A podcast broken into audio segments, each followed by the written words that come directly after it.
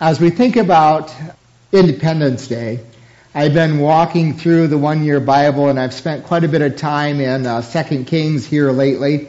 And so as I was thinking about today and uh, not really wanting to jump in uh, yet into my summer series uh, today, um, I've been thinking about Hezekiah and some of the kings that I've been reading about in the Old Testament. So I want to share uh, some of that with you.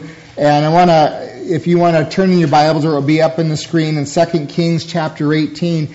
We're going to be looking at the story from 2 Kings 18, 19, and 20 this morning. And some of that is out of um, chronological order in your Bibles. And so I'm going to do that chronologically this morning. So if I bounce around a little bit, that is why. Um, but, um, and there's reason why it was written that way. But anyway, I wanted to just read this text for you as we start out. Hezekiah trusted in the Lord, the God of Israel. There was no one like him among all the kings of Judah, either before him or after him. He held fast to the Lord and did not stop following him. He kept the commands the Lord had given Moses, and the Lord was with him. He was successful in whatever he undertook. He rebelled against the king of Assyria and did not serve him. From watchtower to fortified city, he defeated the Philistines as far as Gaza and its territory. Let's just pray. Oh Lord, Jesus, we just come before you today and we just ask, Lord, that you would bring alive uh, the Old Testament text here from 2 Kings. Speak to us today. In Jesus' name, amen. Here is one of those good kings. There are bad kings. There are really good kings. And then there's kings who tried to be good but just didn't go all the way with it. They they were good themselves, but they refused to break down the idols of idolatry and the altars of idolatry and the Asherah poles and all of that. They were pretty good kings, but they wouldn't undo the evil that had been done by the bad kings. And then there were good kings that came along and turned their hearts to the Lord, and they followed through aggressively. Now, I want you to notice, um, as, as we go through the life of Hezekiah here this morning, um, that even those really good kings, from time to time, made mistakes and even committed sins.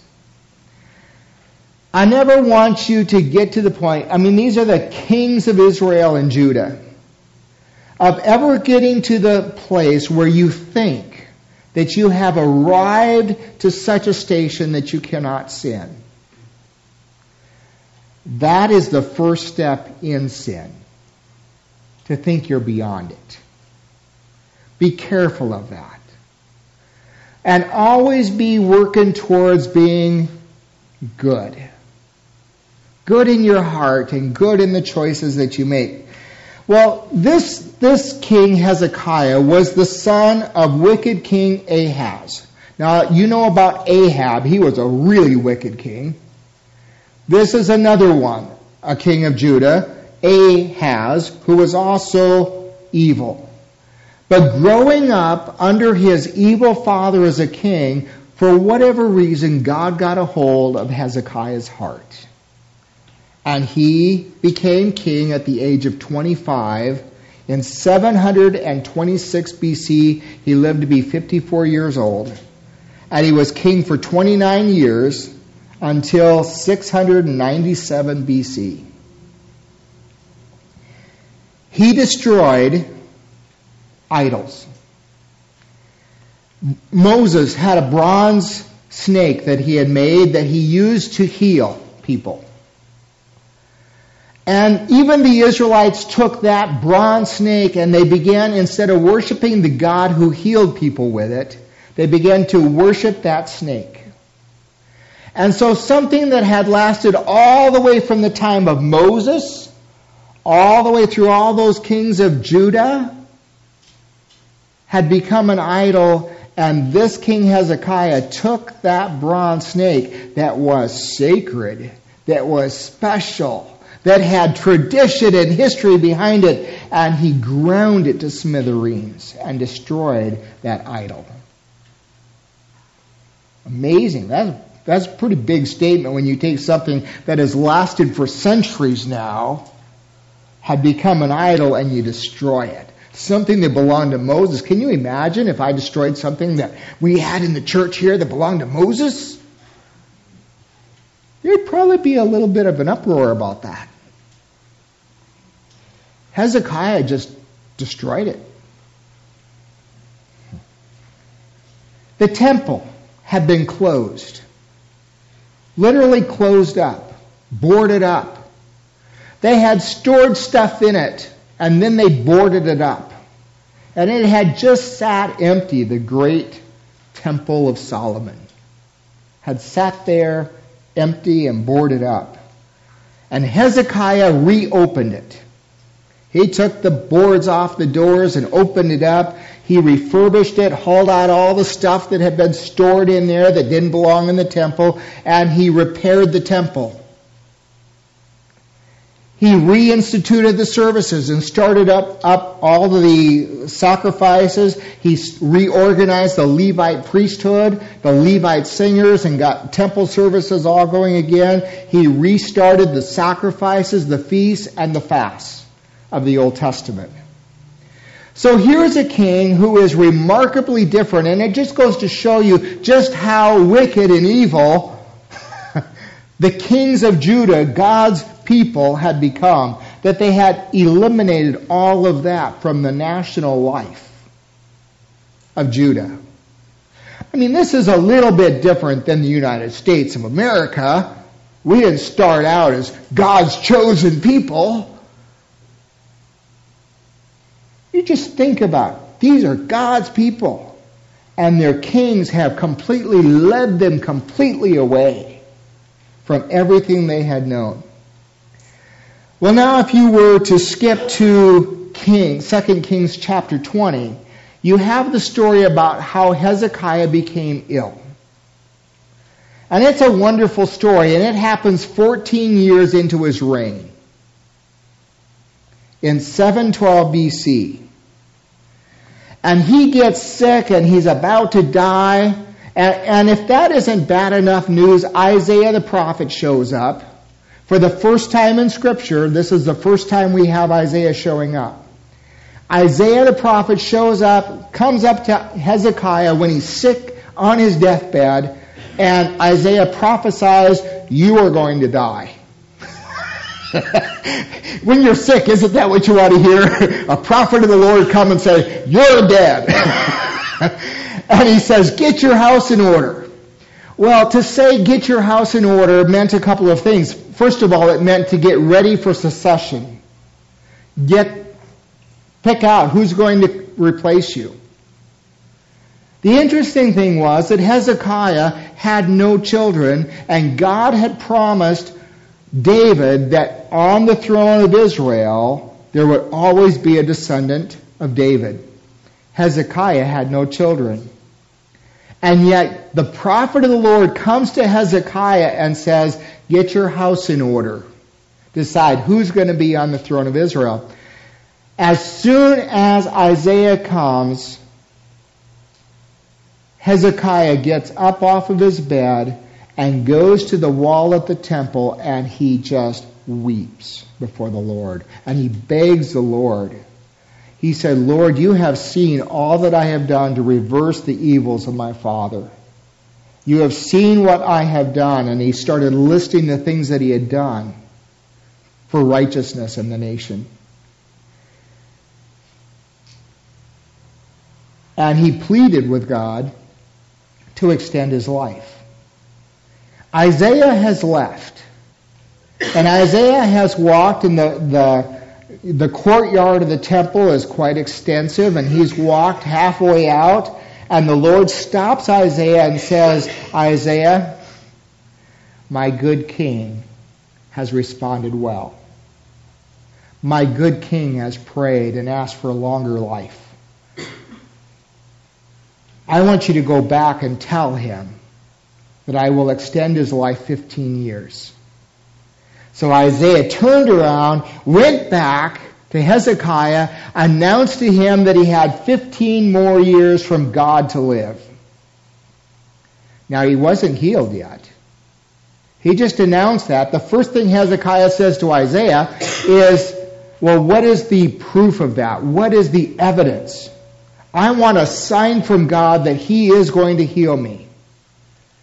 And so, um, Isaiah says, um, do you want the sundial to go forward 15 steps or backwards 10 steps? And Hezekiah says, well, you know, it goes forward all the time. That's the way God created the universe. I want to see it go backwards. and, and, and really, if you stop and think about it, all of us would like to have a little bit more time in our day. And so he just got 10 more hours a day, right?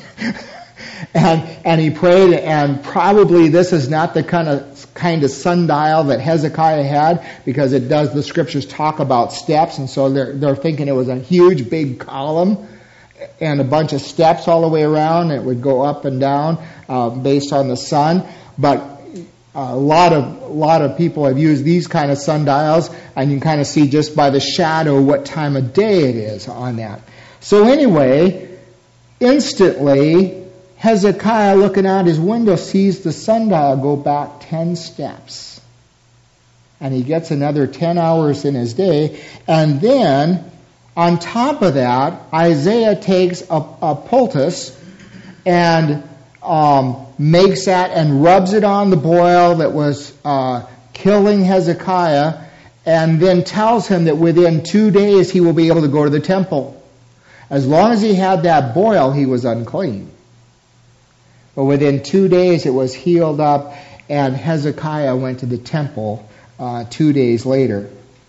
Now, there's a lot of debate about whether Hezekiah's prayer to live longer was good or bad.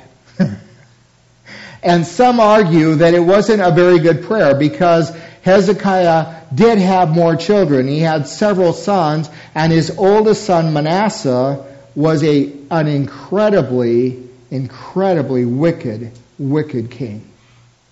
And he was born, became, uh, as soon as his, his uh, as soon as Hezekiah died, he ascended the throne and immediately started undoing what his father had done. And was a, just as wicked as any of the kings of Judah. And so some have wondered if Hezekiah should have even prayed that prayer. But here's some other things um, that that one ought to consider. God did extend his life 15 years. And um, the other thing is that Hezekiah spent those last 15 years taking the Word of God, finding all the different scrolls and all the different segments of it, and assembling it together for temple worship because he had restored the temple. And it was very important to him and a lot, a lot of what we have in the Old Testament today, we can attribute to God using Hezekiah to pulling all those fragmented texts and scrolls together and assembling them together. And even Psalms, I think it's 122 through 134, somewhere in there, all of those Psalms they believe are written about the life and times of Hezekiah and his healing. But the, so much of what we have in the Old Testament we have because of what King Hezekiah did in those last 15 years of his life that God restored to him and his love for the temple. Well, now backing up, going forward in time, but backing up in 2 Kings, Israel and Samaria had already been taken into captivity. Judah is still there. And you would think that after Israel had been taken into captivity by the Assyrians, that Judah would have wised up. But they didn't. They didn't at all, except for during the reign of Hezekiah. But having seen that, and it's interesting that the scriptures say in 2 Kings 18:11 that Israel was carted off into captivity. And really, if you read some of those texts, it's almost like Assyria just came and carted them off um, like Jews in the Holocaust on trains and just stuffed them in uh, like so much tons of rubbish and just hauled them off into captivity in Assyria. God eventually does that to any nation, even his own people, called by his own name, when they consistently turn against him. There is no reason, friends, that we should ever expect that the holiness and the wrath of God should not come upon America if we continue to walk in wickedness and evil. If God would send his own people, the Israelites, the people of Israel and Judah, into captivity for 70 years for their sin. We need to always keep that in mind. God does that especially to nations that He has single handedly blessed. God had blessed, God had given the Israelites the choicest land, Canaan, the promised land. And God has blessed this nation in a way that He has not blessed other nations in the world. You and I are so, so very privileged to live here. Incredibly privileged to live in this land because of the blessing of God. This land, friends, we can never boast about what we have. Any one of us could have been born in Ethiopia. Any one of us could have been born in any land, anywhere, and not had any of the privileges, the resources, the blessings that you and I experience in every day, and we should never ever boast that what we have, we have made. You wouldn't have anything if you started out with no resources. If the land didn't produce, and there was poverty all around, and there was a system of communism where you were born, you wouldn't have what you have, no matter how smart you are no matter how wonderful you are. You are blessed. And every blessing you have is a blessing given to you by God. And do not get proud. Do not get arrogant about what you have. You are blessed because God has chosen to bless you. Never, ever forget that. So you have the Israelites from Israel up in captivity. You have Judah down here, and the Assyrians who had taken away Israel into captivity are threatening Judah. Year after year, decade after decade, they are threatening Judah, and they are saying, um, We are going to come and get you too. And Judah comes up with three solutions, three political options in terms of how do we deal with Assyria. And this sounds so much like the USA. the first one is pay tributes. Just give Assyria whatever they want and make them happy because they're really good people anyway. Just do whatever it takes to make them happy.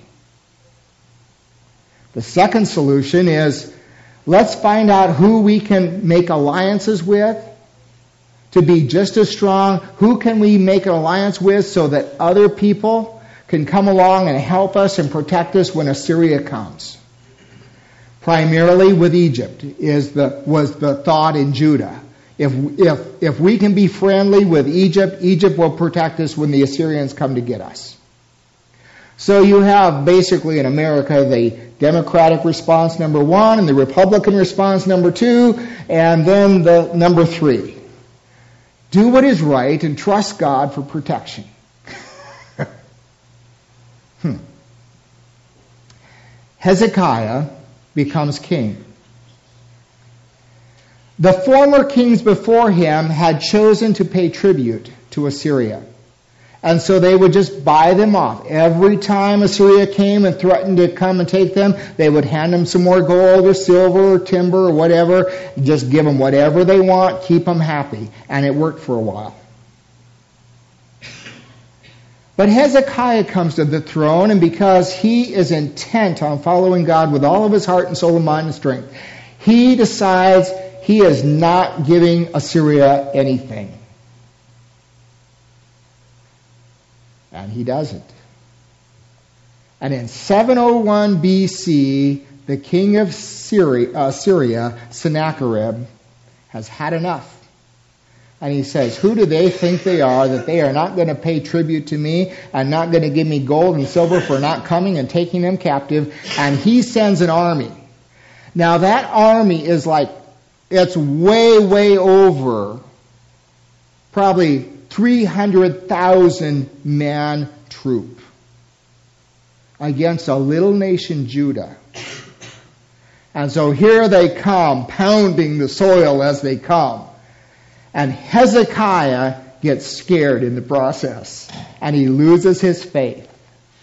Now, do you fault him? You're this little tiny, tiny kingdom of Judah. You've got an army, a vast army approaching you. You're the one that said, no, we will trust God. We will not pay them ransom. We want to give them the bribe, and all of a sudden they're at your doorstep. And Hezekiah gets scared and he reverts back to number one. And he says, okay, what's it going to take to hold you off? Sennacherib says 11 tons of silver, one ton of gold, and he lists some other things. Now just stop and think about tons of silver. Ton of gold. That, that's, a, that's a lot. Hezekiah finds it. He robs the temple. He hires people to come in and scrape the gold that he had lined the doors, all the doors in the temple with. And they scrape the gold off the doors of the temple in order to get enough gold to pay off Sennacherib. They get it all put together. They give it to the Assyrians. The Assyrians leave and they get out there a little bit and they turn and they attack Judah. Their word is no good because they're not good people. they just got that all handed over to them. Now I have no idea where I am at, so um, let me find myself. The Assyrians at that point, they come back and they make all kinds of fun of, of Hezekiah, of Judah. They, they promise, you know, if you people will just load up and come with us and just follow us into captivity, you can live in peace and prosperity. Doesn't that sound like a wonderful promise? That's what they tell them. And, and they say, you know, you might as well because you can't trust. You can't trust your God. There is no nation on the face of the earth, and literally no nation on the face of the earth had been able to stand up to Assyria. Nowhere. Assyria had wiped out and decimated every nation that they had gone for. So they said, You're no different. Israel couldn't stand up to us. What makes you think you can stand up to us? Big nations had fallen to Assyria. Assyria had become the leading empire of the world. So they made fun of Hezekiah, they made fun of Judah, and then they started making fun of Israel's God, Jehovah. And Hezekiah heard that and he went to the temple and he repented and he prayed and he says, God, you hear the vain threats these people are making. I want you to do something so these people know who is God. and he goes and he prays. And all of a sudden, Sennacherib gets called to pull his army somewhere else where it's needed in a battle. And so Sennacherib pulls the army out. The, those troops, they start to leave. And the leader of the army sends Hezekiah a message and he says, Don't think we won't be back. We just got called away. We'll be back and we will totally destroy this place. And in that letter, he insulted God again, insulted Hezekiah, all that kind of stuff. And so Hezekiah now has written proof. And he takes it to God as though God couldn't hear and couldn't see. And he lays it out before God at the temple and says, Look, God, look right here at this letter. It says you're worthless. It says you can't defend us. And he says, God, you've got to do something. The Assyrians were sleeping one more night before they pulled out to head out. And the scripture says that God sent an angel of the Lord, the angel of the Lord, and that is always code in the Old Testament for a pre incarnate uh, appearance of Jesus Christ. And so Jesus comes down as an angel in the Old Testament at this time, and he strikes 185,000 Assyrian soldiers dead in their sleep. Now, that, that was just a fraction of the army that Sennacherib had sent. So you know that army was huge that came very terrifying. But they they leave. They the rest of them wake up in the morning and there's a. I, I, can you even imagine 185,000 dead soldiers?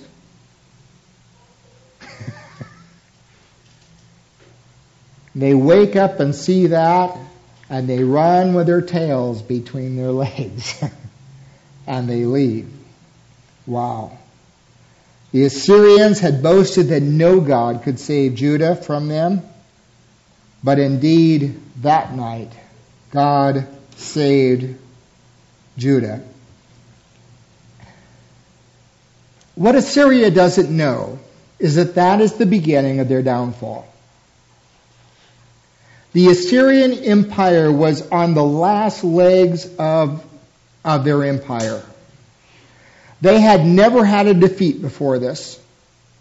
They had conquered everything they had set out to conquer, but when they could not conquer Judah,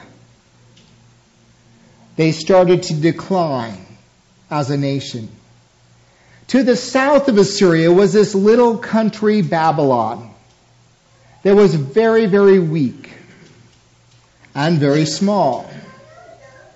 And it didn't have a great deal of power and um, they were trying to figure out ways to protect themselves from Assyria that they still believed was this mighty great empire. And so they heard about Hezekiah. And they heard about how Hezekiah and Judah had defeated Assyria, and they wanted to find out about that. And they'd heard about how Hezekiah had been sick almost to death, and how God extended his life for 15 years. And they had heard how God, if you go to Second Chronicles, you can find out about how God had restored Judah and Hezekiah's wealth and replaced the gold and the silver and all of that, and how God had rebuilt his wealth. And the temple was full of wealth again. So they had heard this, and so the king of Babylon, Merodach Baladan, and I probably will not repeat that since it's hard to say, he sent envoys um, to check everything out in 700 BC, and Hezekiah made a major mistake right here. He sins. He was flattered that Babylon was paying attention to him. And so when Babylon came with their envoys, he just kind of got puffed up and he thought, look at what I have done. I have drawn the attention of Babylon. And he starts showing and parading everything that he has his vast wealth, the gold, the silver, all of the things that he had.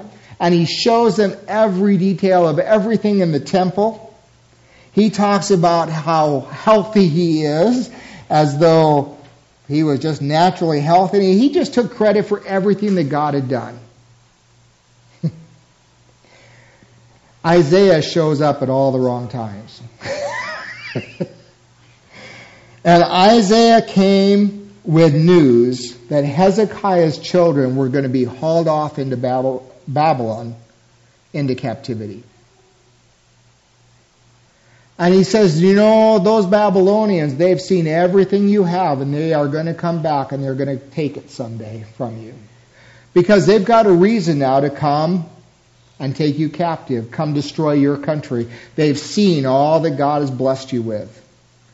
And so Isaiah tells him that, and Isaiah um, tells him that his children are going to be taken into captivity and made eunuchs in Babylon. Now, that's not really your desire as a parent for your children. Shouldn't be. But it's interesting that Hezekiah's only response to all of that was, This is good news. It's not happening while I'm alive. He didn't worry about his children being hauled off into Babylonian captivity for 70 years. He wasn't worried about the spiritual state of his grandchildren. He was only living for the present at that point in his life. So, what are the lessons? What are the lessons from Isaiah and Hezekiah for us as a nation? First of all, I want to say that patriotism begins with righteous living. If you are going to be patriotic to your country, it begins with a righteous life. Because if you really believe that there is a God, and that God does order the affairs of the nations, and that God did establish our nation, and God has blessed it, then the number one patriotic thing we can do is make sure that God's blessing remains on this nation. And you do that through righteous living. Secondly, you pray like Hezekiah did. When, when the Assyrians were on his doorstep, he prayed. When he was sick unto death, he prayed. Hezekiah prayed and wept before the Lord, and we need to pray and seek the Lord also. And then we need to trust God when tangible solutions make a lot more sense. And you can look all over. The, I, I don't know that there's much practical solutions coming out of Washington from either party and from those who claim no party. Um, but, but anyway, you know, when, when there appear to be rational, tangible solutions to problems, trust God instead. Trust God with the difficult things in life and with the, with the things that endanger America. We need to be people who trust God and don't just assume that there's a simple solution to the problems around us. Again, no one, no nation had ever been saved from the Assyrians except for this one little nation, Judah, because they trusted in God. And then patriotism involves staying humble in the land that God has blessed. Never assuming that you deserved, that you worked for, that you created. God gave you everything you have. And He has blessed you with it. And then I want to say to you, live today for tomorrow's generation. Live in such a way today that demonstrates that you care about the spiritual welfare of your children in the next generation and your grandchildren and all of that. Don't live in such a way, well, it doesn't matter what happens 30 years from now because I'll be gone. Or 40 or 20 or whatever it is for you. Don't think that way. Think about the grandchildren. Think about the children and how what kind of a life are we li- leaving for them?